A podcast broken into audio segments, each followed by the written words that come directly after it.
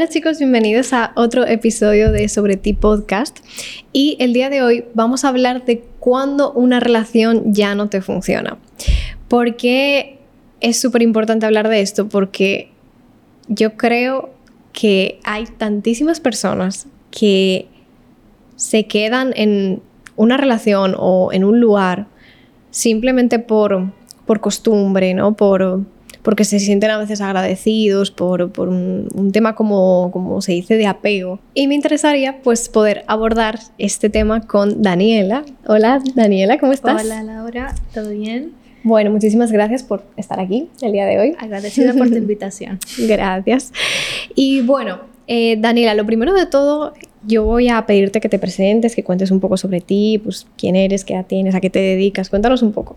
Bueno, mi nombre es Daniela Plasencia, tengo 24 años, soy arquitecta, tengo un año que soy egresada y bueno, eh, ¿qué te digo? Estoy full en eso. Eh, tengo, aparte de estar en un trabajo formal, también tengo mis propios proyectos.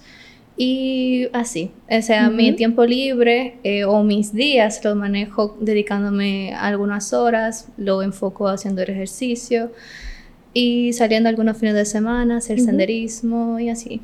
Me encanta. bueno, y Daniela, ¿realmente tú has tenido muchas experiencias donde te ha sucedido esto, ¿no? Que, que te has quedado en algunos lugares donde ya quizá no te sentías bien o con algunas personas con las que ya no te sentías bien solo por por, costumbre o por qué tú crees que nos cuesta tanto ¿no? poder soltar? Wow, eh, son muchos factores y cada quien es distinto. No es como este tema de las relaciones es tan versátil y tan variante que no es como un librito de recetas. No hay un manual. No hay un manual. Simplemente hay que tener como eh, la posición o la, o la óptica para poder identificar cuando no conviene. A mí me ha pasado en muchos, en muchos tipos de relaciones porque el ser humano primero es social. Entonces, no solamente es un asunto de si mi pareja o compromiso, también es el amigo, también es el familiar, el hermano o mi mamá o mi papá, también es el compañero de trabajo, también es el jefe. Entonces nos cuesta soltar porque nos sentimos cómodos, nos sentimos bien abrigados, acogiditos, que no nos queremos ir. Y de repente esa persona, no estoy enfocándome solamente en pareja, sino en todo, eh, representa todo eso que es difícil emigrar y decir adiós cuando verdaderamente ya no, no va pero porque eso supone un duelo, ¿no? O sea, realmente, cada vez que hay una, eh, una separación o, simplemente pues cada vez que tú te vas de tu país, cada vez que cambias de trabajo, cada vez que rompes una relación, ya sea de amistad, de pareja, laboral, o sea, eso supone un duelo y nadie nos enseña a transitar emociones tan desagradables. Yo siempre digo que, el duelo, el miedo, la tristeza son emociones que son súper incómodas de sentir. Entonces todo lo que es incómodo es como ya rápido, yo no quiero sentir esto, yo no quiero pasar por esto. siempre estamos predispuestos a evitar, a evadir esa sensación porque no nos sentimos bien. Y es lógico, porque te hace sentir incómodo. Pero es para nuestra suerte es la manera de poder crecer, es la manera de poder avanzar, es la manera de poder perdonar y sanar en muchos aspectos. Porque dependiendo de, qué tanto nos haya afectado esa relación, eso deja eh, heridas y marcas que al no reconocerlas van repercutiendo y resurgiendo una y otra vez y a veces no entendemos ¿Por qué yo me llevo tan mal con, en el nuevo círculo que me estoy insertando? ¿Por qué quizá tengo tanto mala racha en mi trabajo, con mis amigos? Todo el mundo me reclama. Y vives, vives en esa constante como feedback negativo. Y no te das cuenta que es que no has, no has podido superar ese, esa negatividad que cargaste. Exacto, esos duelos que se llaman sin resolver, ¿no? Que tú tienes ahí. Exacto. Y que uno, pues porque uno tiene que tirar para adelante y porque uno tiene que hacer su vida, pues uno nada, va, sigue en automático y lo deja atrás, ¿no? Realmente, y lo como que lo bloquea. Y me parece súper interesante que lo enfoques eh, de esa forma, ¿no? Que esto no tiene que ver simplemente con relaciones de pareja, sino que va más allá, porque tenemos muchísimas relaciones interpersonales. O sea, se habla muchísimo de rupturas de parejas, pero no se habla casi de las rupturas de una amistad. y por eso también cuesta tanto a día de hoy romper una relación de amistad, que quizás en su momento, pues obviamente te, te aportó muchísimas cosas y a día de hoy quizá pues ya no realmente, pero cuesta y sobre todo ya a nivel familiar ni te digo. El, más difícil de las relaciones son las familiares. Sí. ¿Por qué? Por, digamos, el rol o la etiqueta, como le queramos decir.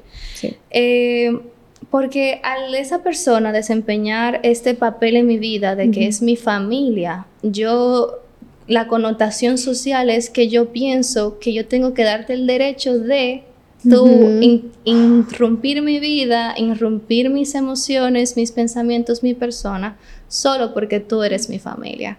Y por eso, eh, no importa lo grave que tú hayas podido eh, influir en mí, tú tienes el derecho por ser mi familia. Eso es totalmente incierto.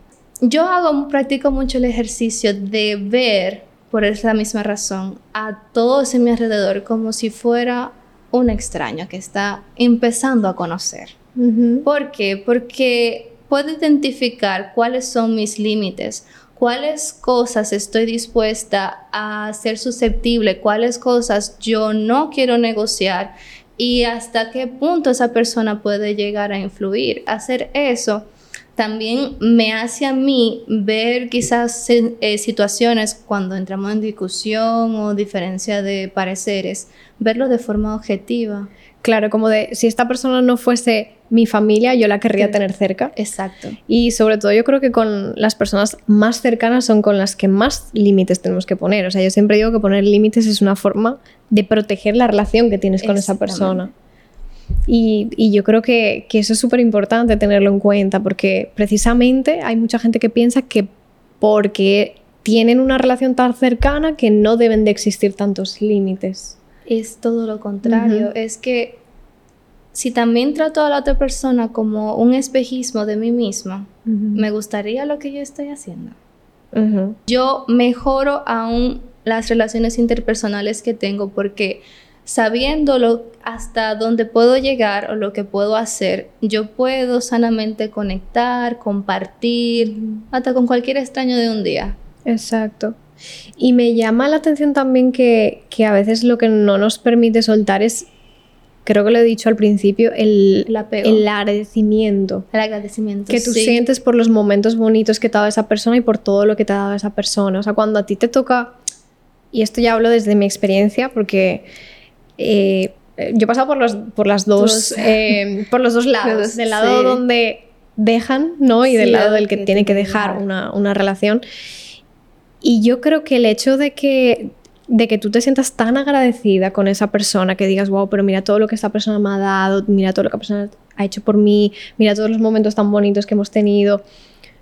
Cuando tú piensas en terminar la relación, eso te genera una sensación de, de culpa, como de, wow, qué egoísta estoy siendo, ¿no? Y yo creo que, que esa culpa y esa sensación de estoy siendo egoísta o estoy siendo muy caprichosa, ¿no? Como que te frena también a la hora de tú soltar un vínculo que, con el que tú ya no te sientes bien. Ese es el hecho, o sea, eh, a veces por quedar bien, porque por ese tema... ¿Qué va a pensar la familia? Sí, ¿qué va a pensar la familia? ¿Qué van a pensar mis amigos? ¿Qué va a pensar la familia de esa pareja o de esa persona? Eh, desvirtuamos mucho lo que sentimos, porque si ya verdaderamente se reconoció, se reconocieron todos los factores que hacen que esa persona ya nos representa eso, ese aspecto positivo, esa buena energía, ese apoyo, eh, alguien, alguien que aporta, pues no es, no es como tratarlo como un desecho y ya, no es tampoco tan extremista, em, pero hay que dejar de lado la, esa, es, ese que dirán los demás y concentrarse nuevamente en, en lo que queremos y y preguntarnos, manteniéndome aquí, eh, ¿me va a seguir aportando? ¿Puedo crecer o no? ¿Esta persona me suma? O sea, me suma, ¿qué me da? ¿Qué, ¿Con qué me queda y qué me quita? Claro. Dependiendo de cómo se llenen esas preguntas, eh, determina cuál sería la situación. Claro. No, y que también tenemos mucho miedo a herir a la otra persona. Exacto. Yo creo, ¿no? Pero ahí nos estamos poniendo en... Pensando en, el otro.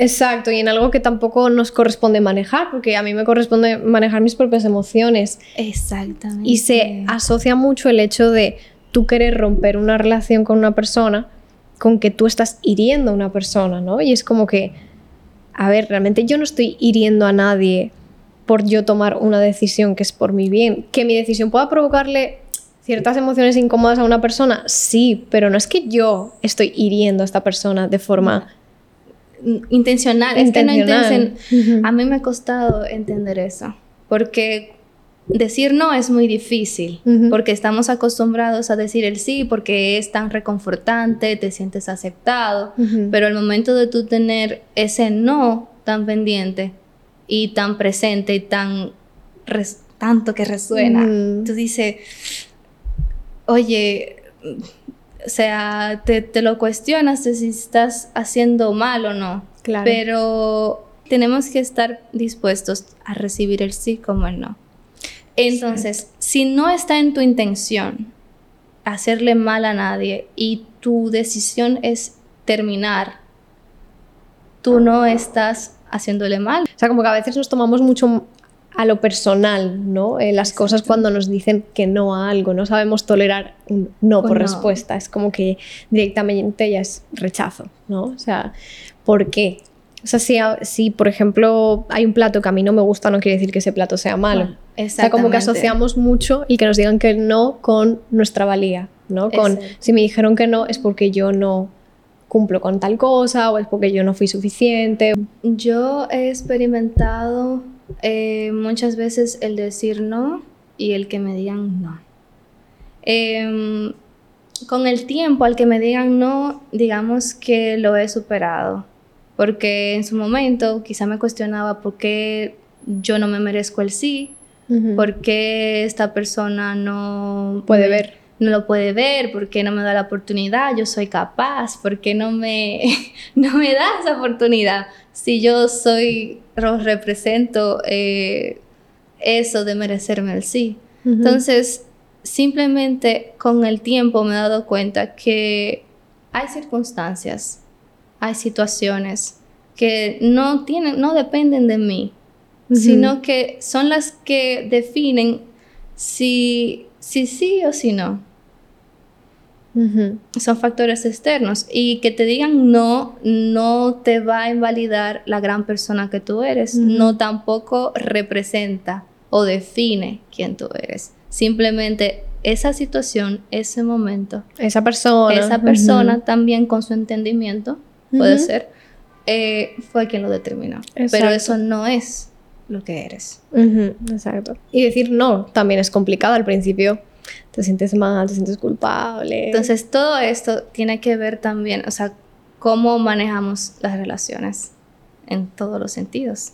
Porque estar de que predispuesto a, como mencioné, por quedar bien, qué cosas estoy sacrificando yo de mi persona eh, en dejar de ser quien soy por simplemente complacer. Y ese es otro fallo, porque estoy vendiendo una idea o proyectando una idea de quién soy que no es cierta. No es real. Entonces, ¿a dónde te lleva eso? Te lleva, por eso hay muchas personas que dicen, como me perdí en esta relación. O bueno, yo recuerdo que cuando yo tenía 10 yo me sentí perdida. Porque no para ese entonces uno empieza como a que le empieza a gustar los compañeros, eh, como que hay alguien que es más bonita, que sé yo cuánto, tú quieres como rodearte de eso para ser parte de eso porque tú entiendes que eso es lo importante. Yo me lancé a intentar eso, a lo que demás hacían, por sentirme parte del grupo y tener esa importancia, validarme yo con esa importancia que yo entendía que era importante. Y yo me sentía tan extraña. Pero tan extraña que, pero tampoco identificaba quién era yo.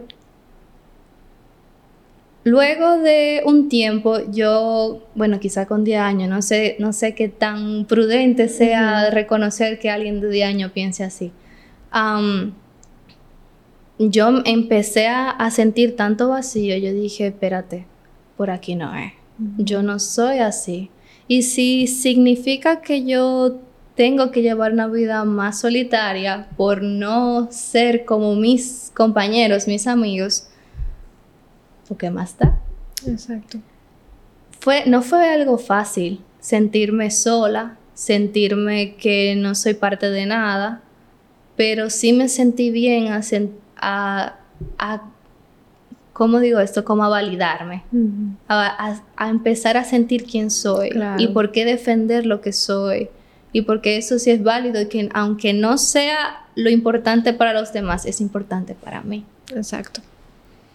Wow, eso es súper importante, ¿no? Como el, poder reconocer el esta soy yo también, con todo, ¿no? O sea, y, ser autocompasiva y decir, ok, esto está bien, aunque no sea quizá, ¿qué te digo? Lo común o, o lo que se espera de mí a veces, porque también hay un tema muy relacionado con la, con la educación, hay que ver también qué es lo que vamos aprendiendo y qué mensajes nos van transmitiendo eh, nuestras principales figuras paternas, o sea, mamá, papá si las tenemos, porque eso también eh, es clave, ¿no? O sea, cuántas veces a mí yo he podido pensar en una relación, por ejemplo, que estoy siendo egoísta, cuando realmente yo no pienso que soy egoísta, sino que ese pensamiento es que ni siquiera es mío. Es, es una frase que me dije, que me, no dejaban de repetirme constantemente mis padres cuando yo quería salirme de, de lo que supuestamente está establecido, que es lo, correcto. O sea, de hecho, eh, Ahora que, estaba recordando el episodio de, el anterior episodio de la multipotencialidad,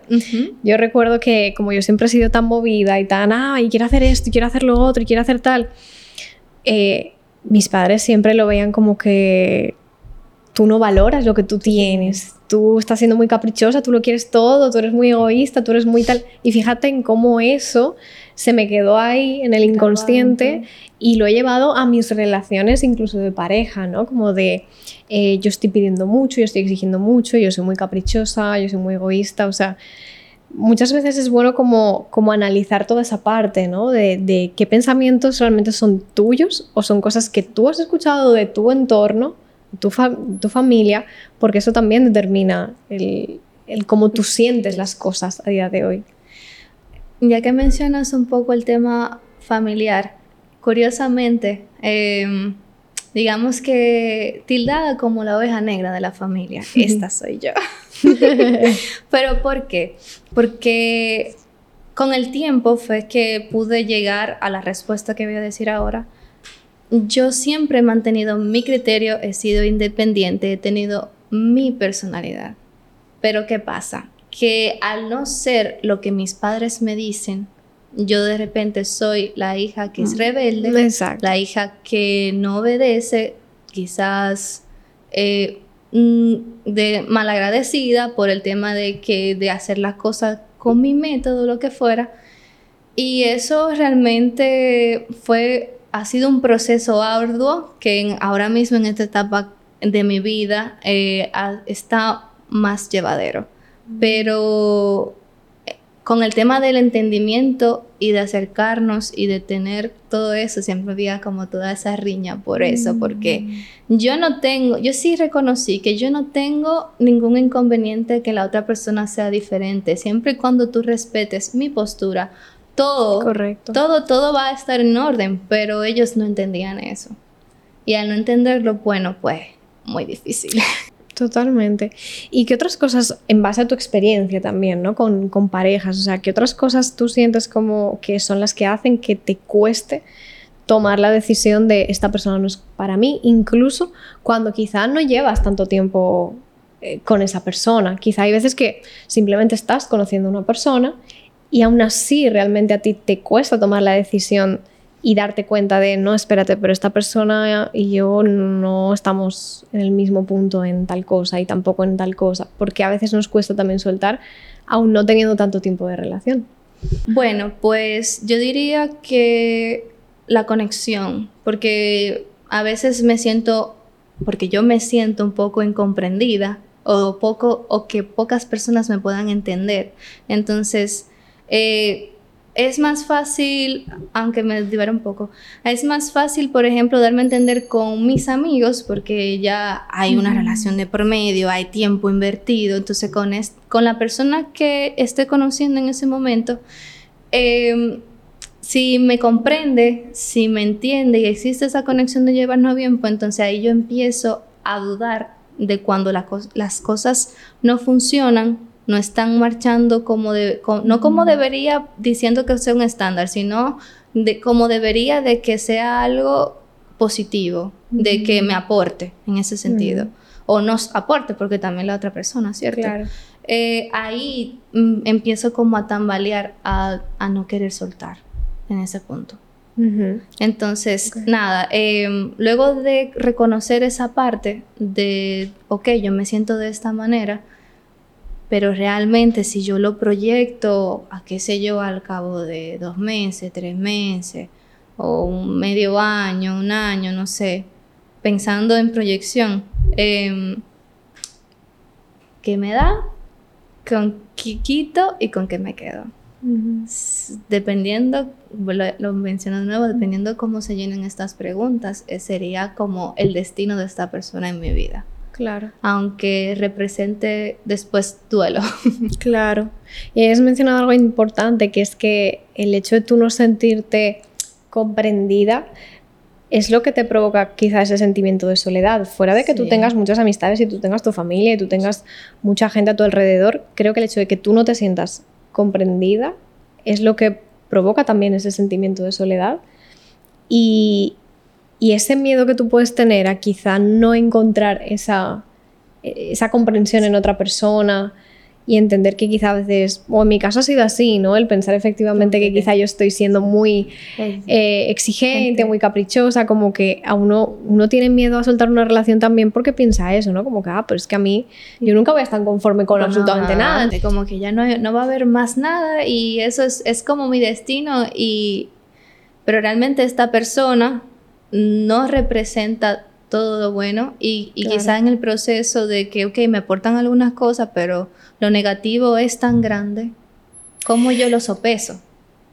Y a veces yo, o sea, al menos con mi experiencia ha sido así. Tú puedes a veces hacer un balance entre lo positivo y lo negativo que te aporta una persona y aunque hayan 30 cosas positivas y 5 negativas, quizá una de esas cosas una de esas cinco cosas negativas, quizá para ti es sumamente importante, y tumba las 30 cosas positivas. Y yo creo que a veces es como que la gente se lleva mucho de a lo mejor hacer simplemente ese balance, pero a veces lo que tú sientes te está dando un mensaje muy importante que es, da igual que esta persona tenga 50 cosas positivas, hay algo que para ti es sumamente importante y que esta persona no te da. Y a veces porque simplemente nos llevamos de hacer ese balance, es como que nos quedamos en esa relación también, aunque no nos sintamos del todo bien. Al menos a mí, yo siento que en algún momento me, ha sucedido. Y creo que eso también es importante. No, me siento identificada con lo que eh, acabas de decir. En otro punto, quizá otro ejemplo sería de la amistad. Me pasó mucho eh, en la universidad. Porque yo, yo, yo he llevado un, un estilo de vida muy diferente a de mis compañeros. La mayoría era de Santiago, pocos eran de otros, de otros lugares. Entonces yo tenía que vivir una vida muy independiente en el que yo tengo que prepararme mi comida, que lavarme mi ropa, hacer los quehaceres, uh, obviamente cumpliendo con mis compromisos de la universidad llevar una vida social, que hacer ejercicio, que todo, todo eso, todo en un paquetito aquí. Más encima estudiando arquitectura, que no es una carrera tan fácil. Me sentía muy solitaria porque al ellos como ellos interactuaban o la o como ellos interactuaban en su naturaleza por la edad, es normal, pero yo no me sentía identificada. Entonces no me sentía aparte, sí compartía porque tampoco me iba a aislar por eso, pero no, no me sentía que yo como estar en mis aguas, como que estas personas no viven lo que yo vivo. Y no es una manera de querer excluirlos, quiero recalcar eso, sino como que no me sentía tan compenetrada en esa socialización. Me sentía como que en este punto, espérate, yo me quedo de este lado. Y claro. Eh, de repente llegó una compañera de intercambio y, llevaba el mismo estilo que yo. Y yo me sentí como que un mundo por fin. Por fin. O sea, aquí yo di, yo me sentí totalmente eh, comprendida, me sentí, eh, qué sé yo, como, como alguien que tú vas a la par, como un equipo que va marchando, no sé, como que todo funcionaba. Pero al momento que empezaron a ver discrepancias en el sentido de que ella no supo diferenciar lo que es ser compañera de universidad con ser mi amiga, eh, eso perjudicó mucho a nuestra amistad.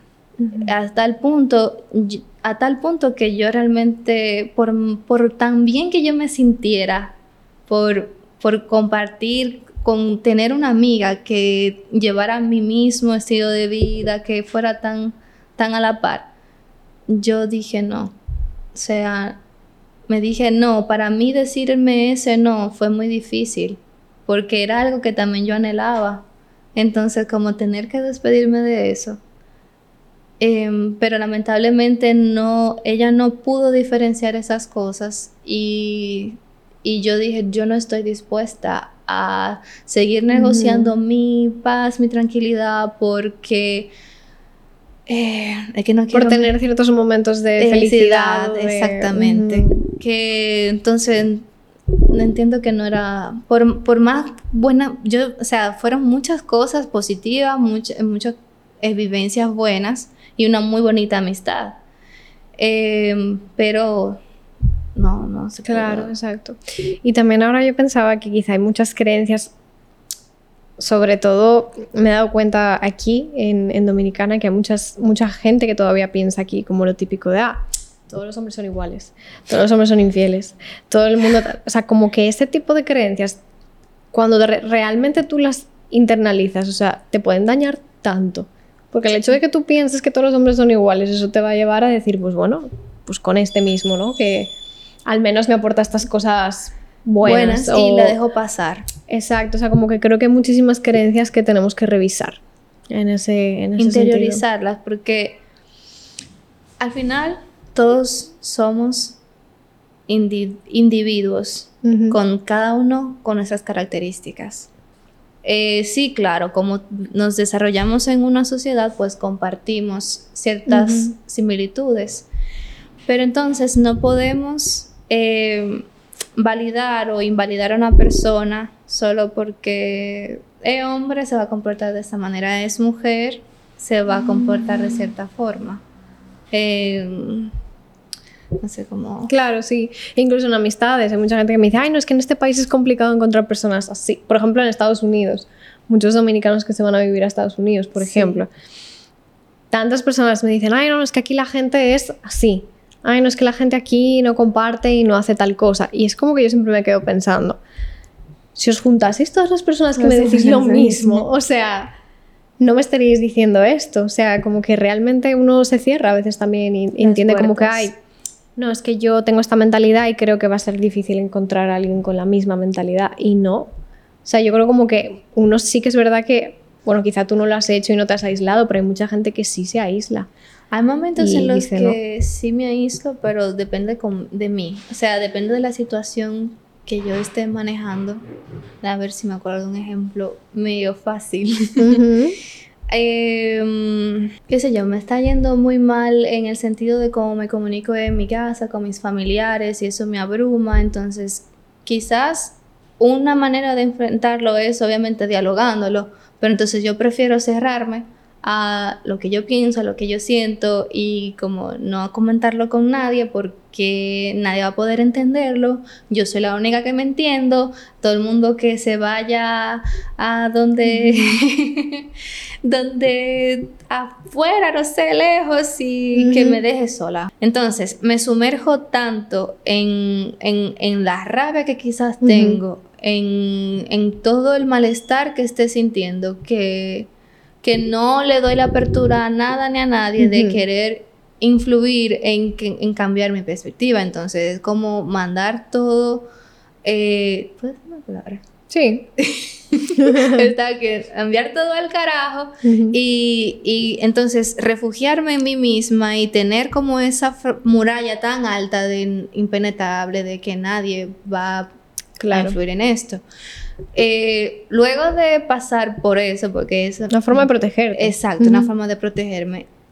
Luego yo me digo, esto es muy salvaje de mi parte. Entonces, eh, al bajar la guardia, porque estamos, estoy en un momento ahí pico con todas esas emociones a millón. Ya cuando me calmo, entonces ahí doy paso a querer dialogarlo porque es una manera de verbalizar lo que estoy sintiendo, lo que estoy pasando. Y a, según lo hablo, pues puedo verlo de forma objetiva y también darle paso a quien se lo esté comentando, si sea mi amigo, si sea hablándolo de cerca con mi mamá o mi papá o mi hermano, con quien haya tenido el problema, para poder, bueno, subsanar esa parte. Exacto. Y mm, yo creo que es muy duro en el caso por ejemplo, de los familiares, ¿no? Cuando una persona de tu familia, eh, a pesar de que tú le, expresas, te abres, te comunicas, le dices, mira, mi objetivo no es tirarte nada en cara, mi objetivo, de forma súper asertiva, cuando esa persona no está dispuesta a entender o, no está abierta a tener ese tipo de conversaciones que tú quisieses, perdón, tener con, con esa persona. Entonces, cuando eso pasa a nivel familiar, cómo lo gestionas, ¿no? Porque es una persona con la que a lo mejor tú convives, o sea, tú tienes que tener ahí, entonces, ¿cómo establecer ese límite y poner distancia o tomar distancia de esa persona con la que convives? Es, es Eso es súper complicado. Y tengo un ejemplo bastante bueno. Eh, pasó con mi graduación de universidad en la celebración. Eh, sucede que ese día se supone que yo no debía de lidiar con nada. Yo por lo general me hago responsable de todas mis cosas y de resolver todo lo que... Si tú me pides algo y te digo que sí, cuenta con eso. O sea, soy totalmente comprometida. Entonces, en la única cosa que yo, digamos, en ese momento deposité en mi familia, en mi mamá, por ejemplo, fue resolver ese asunto, el evento, de cómo se iba a manejar esas cosas. Pasó un imprevisto que ella no manejó muy bien, entonces ella decide comentármelo. Ella no hace nada al respecto y entonces se queda como que todo englobado en eso de cómo, se va, cómo va a ser el desenlace si no hay ninguna acción. Bien, al ella no hacer nada, entonces yo tomé la decisión, porque yo dije, esto hay que resolverlo. Yo estaba muy incómoda y enojada, porque se supone que era mi día, se supone que yo lo iba a disfrutar, que estaba con mis amigos, estaban con las personas que me importan y yo no tenía que lidiar con nada con nada que me quitara de celebrar mi logro, de celebrar, porque todo se va a tratar de mí por algún, por un momento.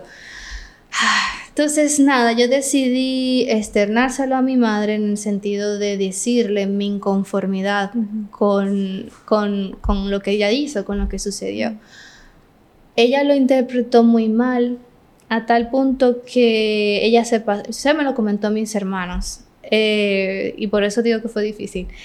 Eh, me, se pasó ya, después de hablar, yo traté de ser lo más pasible, dije, mami, mira, esto tú no lo hiciste bien, por tal tal razón, se supone que yo no debía de lidiar con eso, yo nada más quería estar disfrutándome en mi momento y no entiendo por qué no acudiste a, a mis otros dos hermanos, sino que me elegiste a mí ella no me dio una respuesta muy contundente y se sintió muy mal con lo que le dije, o sea, lo puso a tal punto que ella sintió que ese fue el peor día de su vida.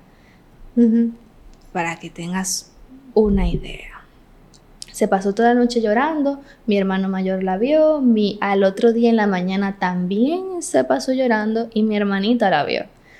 Mis hermanos fueron a mi habitación a decirme, Daniela, ¿cómo tú puedes ser tan brusca con mami? Porque tú tienes que, que tenerle consideración, tú no puedes decirle eso, eh, tú, eh, como hay, hay mucho asunto, este, no quiero... Em, ahora ella piensa, ella se arrepiente de haberte celebrado la, la, ceremonia de la universidad, de la graduación, no sé qué cosa, y tú tienes que pedirle disculpas. yo me reí y yo, pero ¿cómo es posible que yo tenga que... A mí no me pesa pedir disculpas, pero ¿cómo es posible que yo me tenga que retractar de algo. De expresarte. De expresarme de algo que yo sé que mi intención nunca fue herirla, simplemente comentarle que ¿Cómo te estás sintiendo? ¿Cómo es que ya lo externa a ese punto? Mm, yo duré toda la mañana de ese domingo viendo cómo me iba a convencer a mí misma de pedirle disculpas a mi mamá por algo que ella hizo mal. Porque no, no es el hecho de pedir disculpas, es que yo estoy negando lo que yo sentí, lo que ella me hizo sentir, cómo ella me afectó negativamente a mí. Bueno, por el tema de quedar bien, lo hice. Fue difícil, fue, me sentí muy fuera de mí misma, pero si eso es algo que ayuda a la, eh, digamos, salud mental de mi mamá, pues Así lo hice. Digamos como para llevar la fiesta en paz. Entonces, como llevar límites así día a día per se con... Ahora este el ejemplo de mi mamá, pero con una persona es un tanto difícil. Porque hay muchos factores en juego. Entonces, no es como que fácil, como una fórmula que te da un resultado y ya. No. Claro. ¿Cómo, cómo lidio yo con eso? si yo soy consciente de que yo no he hecho nada malo, o sea, no te estoy hiriendo, no, mi intención no está eh, en querer hacerte daño, ¿cómo lidio yo eh, con que me, el resto, el, lo externo, en este caso, mi mamá y mis hermanos me culpan de que yo soy la mala? Es difícil tener esa conciencia tranquila, porque tú tienes yo, tengo que volver a retroalimentarme de, esa fue mi intención, yo solamente me estoy expresando y no hay nada de malo con eso. Sí, la gente a día de hoy confunde mucho esos términos, ¿no? De tu expresarte simplemente y el, y el hablar de cómo te estás sintiendo con que estás peleando. Eso es muy común. Y aún así, o sea, yo entiendo que eso es, necesario, porque si no, las relaciones no avanzan. O sea, siempre en todas las relaciones va a existir conflicto porque no somos iguales. Exactamente. Entonces, si no tenemos este tipo de, de conversaciones, la relación no va a avanzar, aunque sean conversaciones incómodas, claro. Bueno, creo que me pasaría aquí ocho horas hablando de los límites, hablando de las relaciones. Es que es un tema, lo que pasa es que es un tema que parte de lo individual a lo colectivo. Individual, colectivo. Es, es un vaivén. Nunca, es, es, una fusión, una sinergia que no, nunca va a parar. Porque depende de lo que tú eres, es como tú afectas a los demás y claro. como los demás son, afectan en ti y así sucesivamente. Exacto, totalmente de acuerdo. y bueno, Daniela, ya para cerrar, Em, ¿Te gustaría poder lanzar algún mensaje para aquellas personas que estén en esa situación donde están en un lugar, ya sea un trabajo, cualquier otro sitio, ¿no? O estén en una relación donde no se estén sintiendo bien, pero les esté costando soltar? Ok. El mensaje sería tener valentía. Yo diría tener valentía porque se necesita tanto al momento de tener una postura que sea que pueda representar que sea indiferente a lo que el otro espera. Que tenga valentía es todo lo que pueda decir. Exacto. Ahí tienes que trabajar mucho la seguridad en, en, ti mismo involucra muchas cosas el coraje la seguridad la decisión la determinación el vencer el miedo. Por eso lo resumo en la valentía porque es lo que te va a impulsar a poder tomar esa decisión, a poder avanzar, a poder decir no, a poder evolucionar, crecer, que a veces no se ve tan claro. Y yo siento que es verdad que creo, creo, que nunca va a llegar ese momento en el que tú te vas a sentir 100% preparada para tomar una decisión o para quizá romper pues, una relación o, renunciar en el trabajo. O sea, como que nunca va a llegar ese momento quizá donde tú vas a estar ya, o sea, 100% preparada. Entonces sí que se requiere de, mucha valentía y mucho trabajo interno. Bueno, Daniela, pues muchísimas gracias por este tiempo, por este debate y por obviamente compartir tus experiencias con nosotros. Espero verte pronto. Nos vemos en el siguiente episodio. Chao.